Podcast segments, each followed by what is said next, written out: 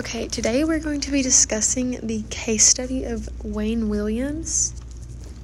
So, just to get into it, what did he do? Well, this man, between 1979 and 1981, 28 African American children and adults disappeared out of nowhere.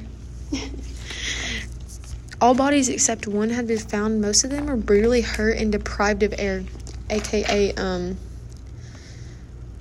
there's a word for it. Um, starts with an A.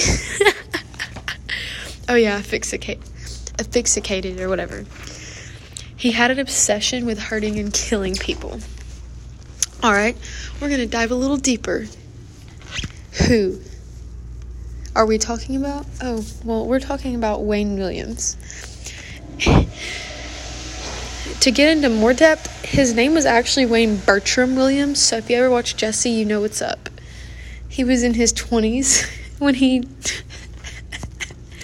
when he began when he began when he began committing these acts of horror.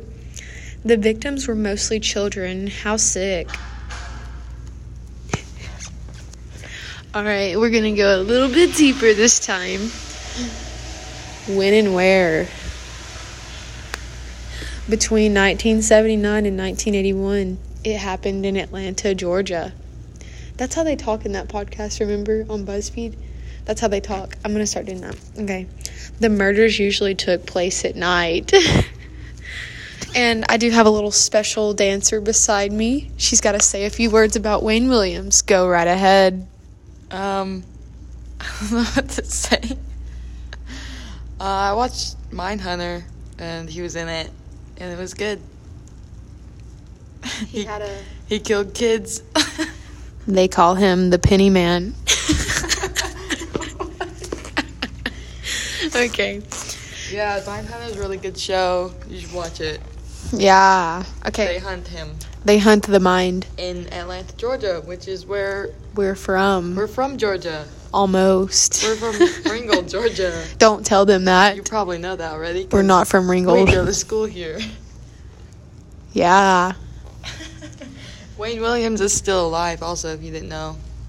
Oh. Wayne Williams is still breathing the air that we breathe. He's in prison. He has a life sentence. so- Wow. Oh my god, I thought that was okay. So, imagine you're on the diving board. We're going to be jumping deeper and deeper into this case. Next, we have the evidence. He left his car parked on a bridge and he was dumping the body, and the police saw him. Oh yeah, that was a Mindhunter. There were several hair fibers that matched that were discovered in William's house. There was also a book found in the house on how to beat a polygraph, which, if you don't know what a polygraph is, it's basically a lie test. So if you take it, make sure you're telling the truth or you will get shocked. Right? No. Oh, you don't get shocked. shocked. you don't get shocked. I'm sorry.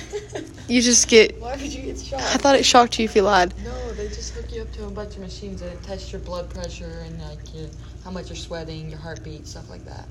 Okay, so you just you don't know. don't lie. Um, another thing, there was a book, or there were some scratches on him from where the victims were fighting back. I hope no one can hear me. Okay, I hope everyone. he had fire. he had fibers found in his home that were linked to the 17 to uh, 17 other bodies found.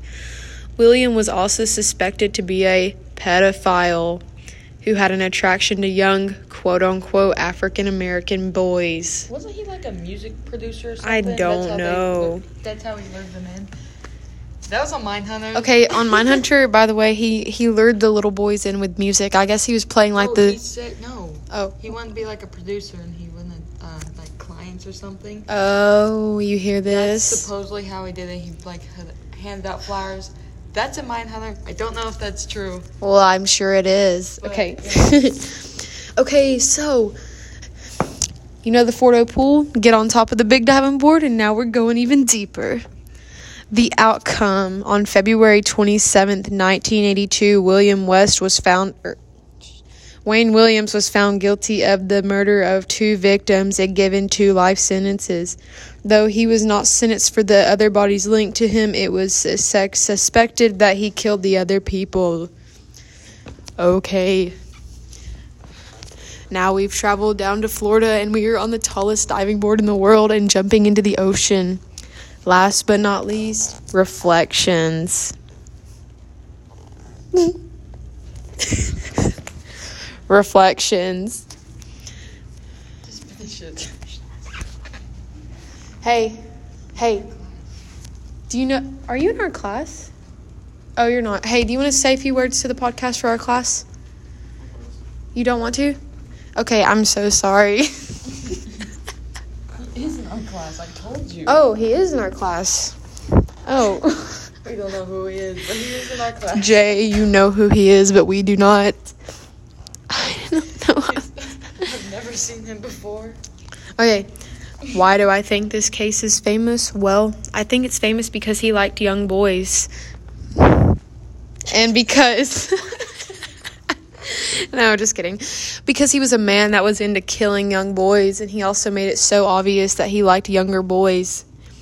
Like, why would you drive your car onto a bridge and dump a young boy into the body or into the river? He's just not smart, and he's extremely shi sick for liking young boys. Young blood. young boy. If you're a young boy, run from Wayne Williams. He will kill you. Okay, bye.